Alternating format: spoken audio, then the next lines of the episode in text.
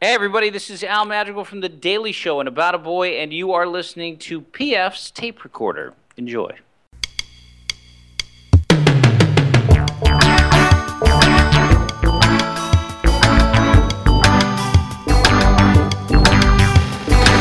Hello there, I'm PF. This is my tape recorder. Coming up, it's the amazing Jonathan. illusions in, uh, are considered uh, when you say illusions like like big stuff like like the sword cabinet i stuck with the magic i still learned i still wanted to learn magic but um, comedy was first and foremost you know You may remember our friend Steve Byrne was on the show oh, about a year ago or within the past year discussing a documentary he had made about the amazing Jonathan. And you may recall the amazing Jonathan off of the 80s and 90s. He did magic, he did comedy, and it's kind of interesting uh, to hear how he positions himself, how he views himself and his career. I think you're really going to enjoy this chat. It was a lot of fun. Uh, you, you may know that he had some health problems. He's back out on the road. He is touring, and we'll discuss all that as well. Uh, we're going to have the song of the week coming up from Sigala and Ella Eyre. It's a big hit over in the UK and across Europe, and is not doing much business here in North America. But we'll have it. We'll give it a listen.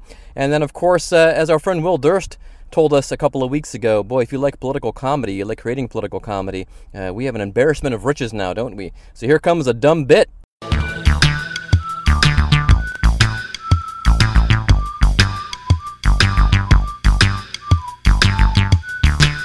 We could do one of these every week, of course, probably every day. It's. What kind of nonsense is that?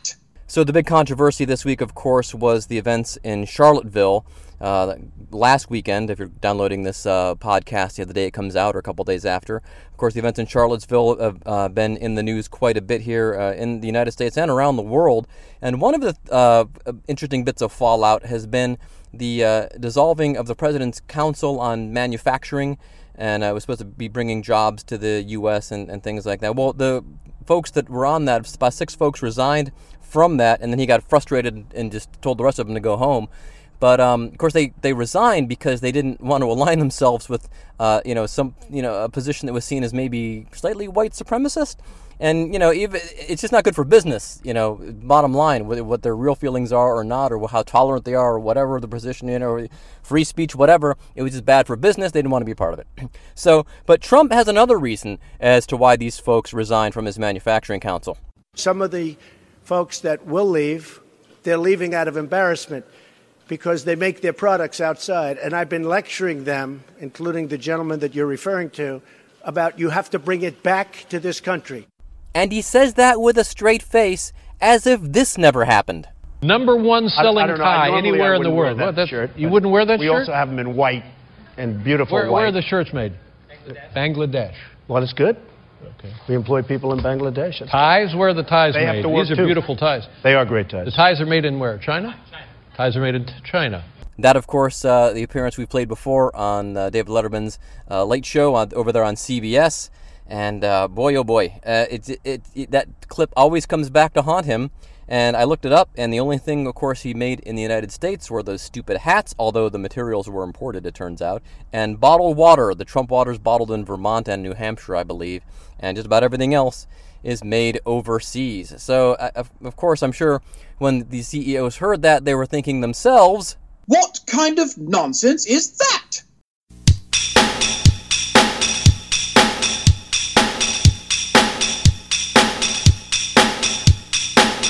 Amazing Jonathan is a stand up comedian and magician, although he considers himself more of a comedian, even though he's really a brilliant magician. We'll be getting to all that in our interview with the amazing Jonathan.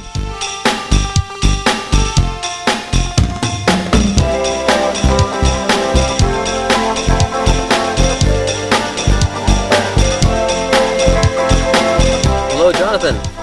yes Hi, it's P.F. Wilson from Cincinnati City Beat. hey nice to meet you Hi, how are you?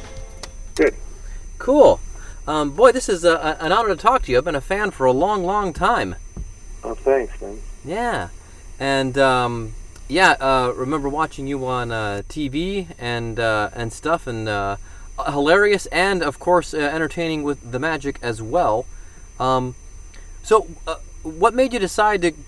Uh, were you interested in magic or comedy first? I guess would be a good place to start. um, i was interested in magic first i used to uh, do it in junior high and high school and uh, and uh, then i did uh, high school talent show, and, and that went horribly wrong, and, and that's when they dropped the magic from my show, and and I dropped it altogether for about a year, and then I I started street performing in San Francisco, and I added the comedy then. Oh, okay. And decided to bring the, the magic back that way? Yeah, well, that's the only thing I knew how to do. So I mean, I I just uh, basically I just uh, did what I did at the talent show, and I did all the tricks wrong on purpose instead of by accident. Oh, okay. See, Well, I did like six tricks during the talent show, and, and every single one of them went wrong. So it was pretty humiliating. So I just took that format and uh, and uh, made everything go wrong on purpose. Ah, cool.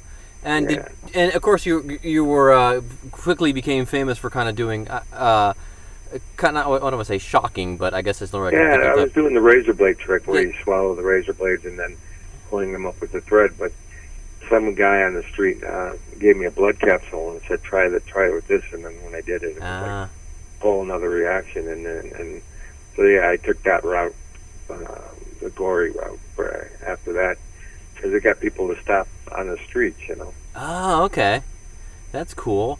And so Yeah. was was it difficult concurrently developing your comedy and your magic at the same time? Because it uh, you know it, it's hard enough getting good at one of those things, but you of course got brilliant at both of them.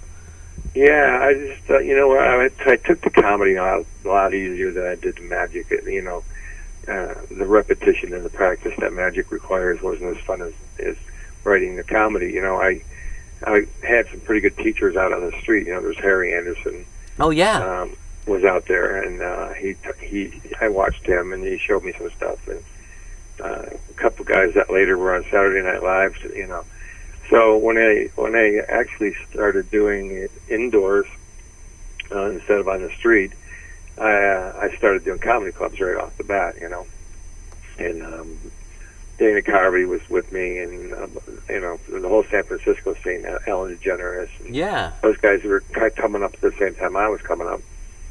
And, um, and then Robin Williams came on the scene, and he was, you know, he was a, a whole phenomenon in himself. And I remember him coming in with his Mork and Mindy contract, saying he got a new TV show, and, and we all, you know, um, you're making five thousand a week. Oh my God, you know, it's pretty wild. That's great. Yeah, they, as they would say, big money in those days. It's big money Yeah. now, actually. We're being honest.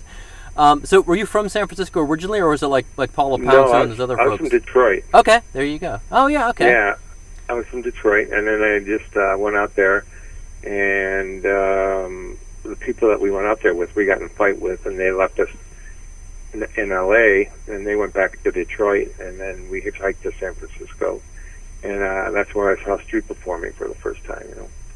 And did you have a notion that that was going to be your your avenue into showbiz by street performing, or, instead of staying in Los Angeles, or because it? Well, yeah, I mean, I tried it in L.A. and I, there's uh, there's I have a picture of me like kneeling on the ground and doing magic for two two little kids, and that was not going to pay my bills. Okay. you know. Um, but so I went when I went to San Francisco. I was, was pretty much organized street performing. I saw, you know, what it was like to get you know 100 people standing out on the street watching you, and and eventually um, so that's what I was doing. You know, my crowds got really really big, and then I started getting arrested for it because um, they were calling it obstruction because people would go out in the street and and the crowds would form and get so big that the, the streets were blocked, and I couldn't really control that, so they arrested me and. I had to get off the street after that because uh, it was just getting to be ridiculous. I was spending weekends in jail. And, Wow, that's crazy. But did it getting crowds that size on the street? Did it make it easier to transition to stage, or were there other considerations you had to make when you started going into clubs and so forth? No, it, it was easy to transition because I mean, our, the streets are rough, and then and if you can get a crowd down the streets when they're not really there to see you at all, but to you know shop and do other things, then you could hold uh, a comedy club audience easily because that's what they're there for, you know. So yeah, no, it was easy transition. I mean, when I went in, by the time I went into clubs, I was already headlining because people didn't want to follow the the energy I had taken from the street. Ah, you know? yeah, yeah. So, uh, what, what kind of inspired your uh, developing your tricks? Is that did you like take? Uh, 'cause I know sometimes magicians use old ones and rework them. Because I've, I've known, especially from watching the Penn and Teller Fool Us lately, that we're huge fans of. Uh, yeah, Penn and Teller were they were out there with, me as well. They were yeah. they had their show on Broadway in San Francisco on off Broadway at, at a place called the Phoenix Theater. They were just kids, you know. This was back in 77, 70, Yeah. 78, and they were still doing what uh, Penn and Teller back then. So I would go and watch them, and then Harry Anderson, and and I just got the the hang of writing comedy. I got the, the formula down. You know, I was there were these joke joke books that um, I was told about. Um, Robert Orben, who was a comedy writer, and he would put out these little pamphlets uh, with jokes, um, just one-liners, and I I got to figure out how jokes worked by reworking his jokes. You know, Yeah. I, I would sit in the library. You couldn't check them out, but you could read them there, and uh, I would sit there for hours and just learn how to how to rework the old material to be modern and and take the formula from those, and and then I got to be uh, pretty proficient at writing comedy, you know, and then then you start just thinking funny after a while, after years and years, and so Yeah. um, yeah, you got to. I would go to the Magic Castle and watch magicians and say what would happen if they fucked up, you know. But, so I would watch that with a slanted perspective and and and get good ideas from that, and I would um, build my own props, and you know, it was since I was a teenager, you know, I was like in my early twenties and uh, building props in my apartment and them out on stage. There's a lot of comedy rooms back then. Oh yeah. Yeah. So, did uh, jokes ever inspire uh, uh, any any illusions or uh, different ways to do an illusion, or did you do get put the illusion together first and then kind of the comedy was added to Well, I it? didn't do big illusions, and uh, are considered uh, when you say illusions, like like big stuff, like like the sword cabinet and uh, Oh, okay. levitation, and yeah, I mean, I, I I stuck with the magic. I still learned. I still wanted to learn magic, but um, comedy was first and foremost, you know. And um, now I I tend to work on magic more, you know, because uh, comedy I got down, but Yeah. yeah, I still. I mean, there's a magic convention right now in town in Vegas, and I was there like for three days in a row buying magic tricks and talking to magicians, and so I still keep up on the magic end of it. You know. So you're still in Vegas? Yeah. Okay, cool. And you like uh, uh, pal around with um, uh, Mac King and Penn and Teller and those guys? I know you guys go to each yeah, other's I was with David Copperfield last night, and Oh, I nice. had dinner with Criss Angel. I went and saw Criss Angel. Oh, that's right. You guys are buds. Yeah, we're, we're I see all these guys. You know, I went to had dinner with Chris and and um, went to a show with him, and yeah, I still hang out with those guys. We're a pretty tight knit community here.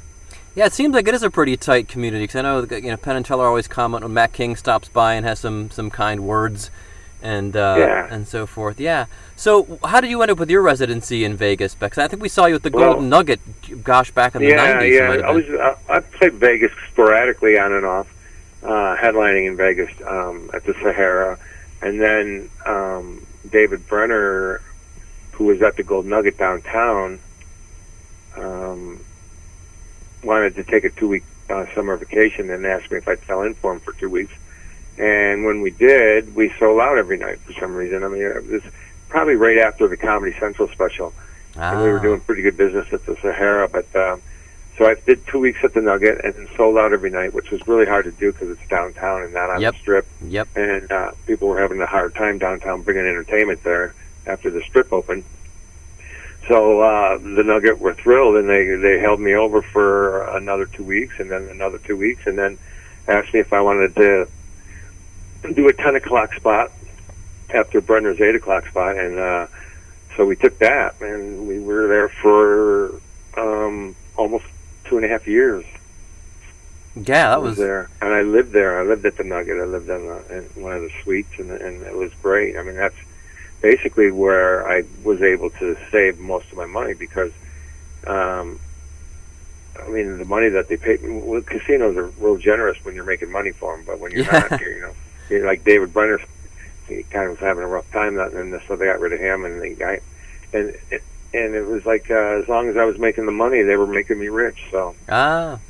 yeah. Yeah, it's interesting with um, magicians in Las Vegas when they do a resident. A lot of them are are well known outside the of Las Vegas, but then other entertainers, particularly a lot of singers, uh, the late Danny Gans um, and some other folks, they're really not known beyond Vegas. The, the. French guy that used to be at Paris, uh, Rene, well, he used to do all the yeah, the guy that did the voice, Yeah, yeah, voice yeah. impressions. Yeah, And even yeah, Terry there's a lot Fator of people that come to town and and and think they're going to do really great business, but uh, they don't make it anymore. You know, because it's uh, it's it's really hard right now because of the depression, uh, you know, the recession and all that stuff. But yeah, I mean, the reason I think I lasted long as long as I did, and Penn and Teller lasted as long as I did, is because we had a lot of TV backing us. You know, a lot of Yeah. 80s 80s and 90s television shows. We were on all of them, and and and uh, that helped my longevity. But um, yes, there's people that are like Danny Gans, like you said. As soon as they leave the city limits, nobody knows who they are. But they're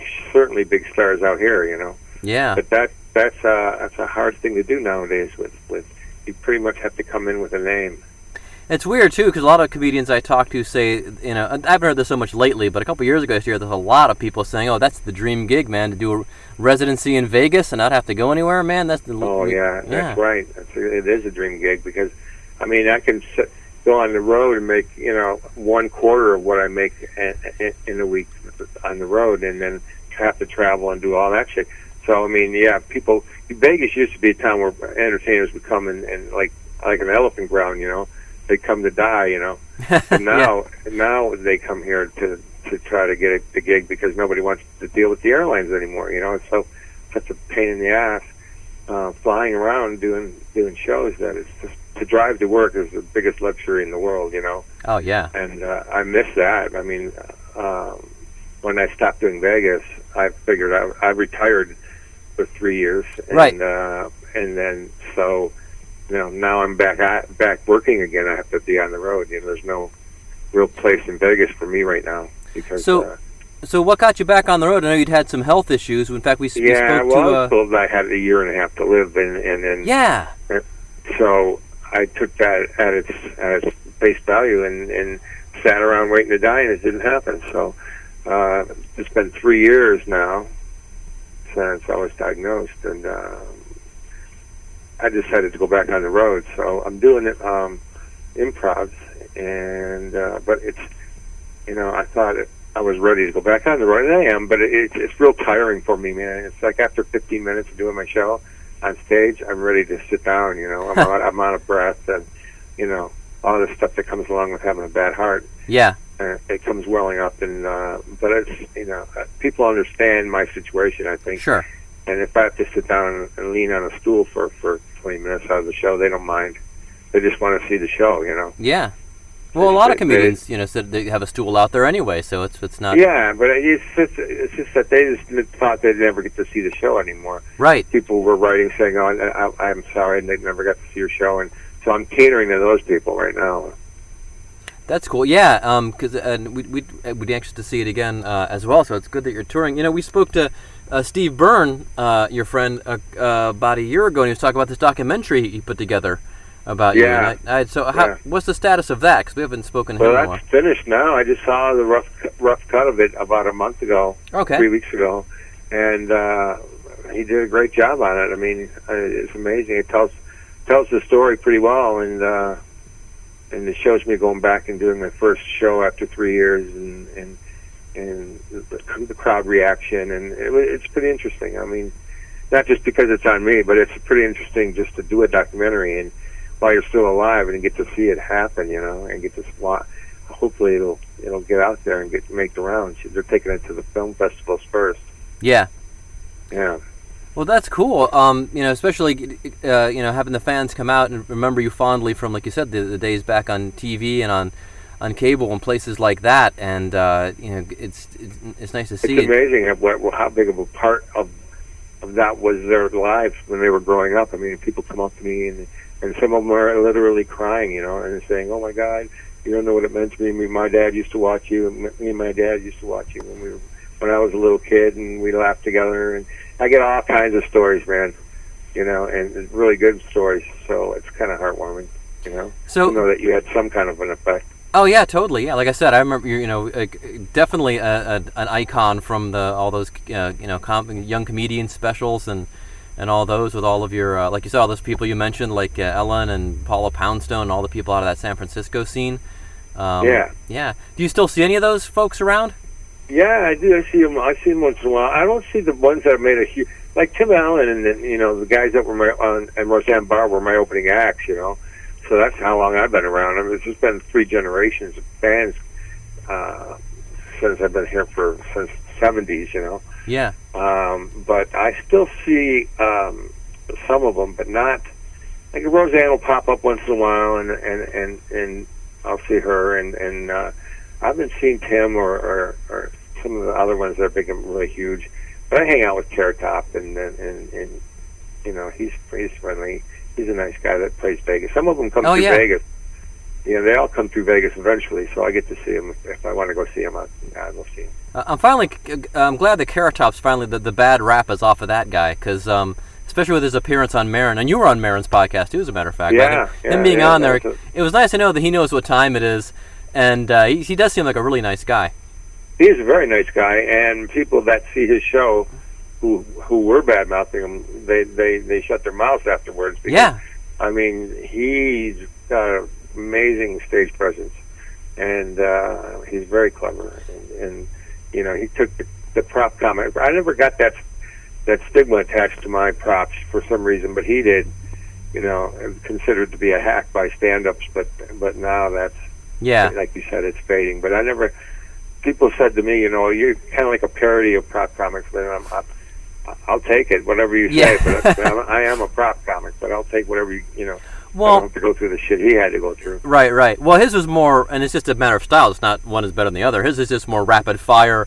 Uh, you know, set up Right, punchline right. with a visual, and yours is still kind of had that magic element to it. So I guess it maybe seemed to people that you were doing more with the prop that was a little more involved. But it doesn't matter. The- You laugh at both of them. So what's what's the difference? Well, yeah, the stand-up comics got to understand. Not only do we have to write the joke, we have to build the prop Yeah. as well. So that's even harder harder to do than what they're doing. So, you know, it's, it's people. People are like magicians. They're like very jealous of each other, and and and, and uh, magicians are the same way. You know, they're Well, sure. That's well, that's showbiz, as they say. I Yeah, guess you've, you've got your critics on both sides, then I guess.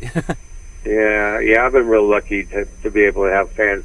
See, I can ride the fence on on like like.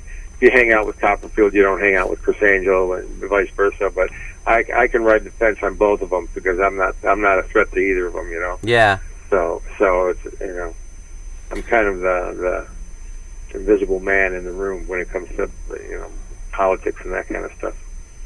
Uh, well. Okay, well, I'll let you go. I'll, uh, I feel I've taken up uh, a lot of your time already, and um, uh, thank you for d- doing the interview. And um, we'll see you in Cincinnati here in September. And uh, glad that you're back out on the road for folks. This is very exciting. Yeah, for man. Amazing Yeah. Jonathan fans. Okay, well, great. Well, thanks for taking the time, Jonathan. No problem, man. All right, bye bye. Thanks.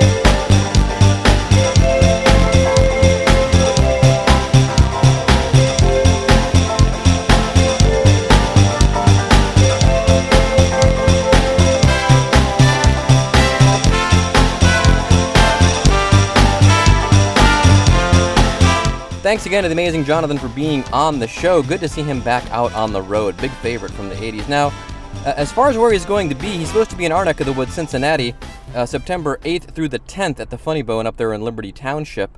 Although the uh, his website says he's not there until November, but the club website says September. Also, he's supposed to be in Addison, Texas this week, uh, August 25th through 27th, and then Kansas City, uh, September 29th through October 1st. Check your local listings, and you can just check out his website uh, for all his tour information. All kinds of other goodies are on there as well. So, We've come to the song of the week.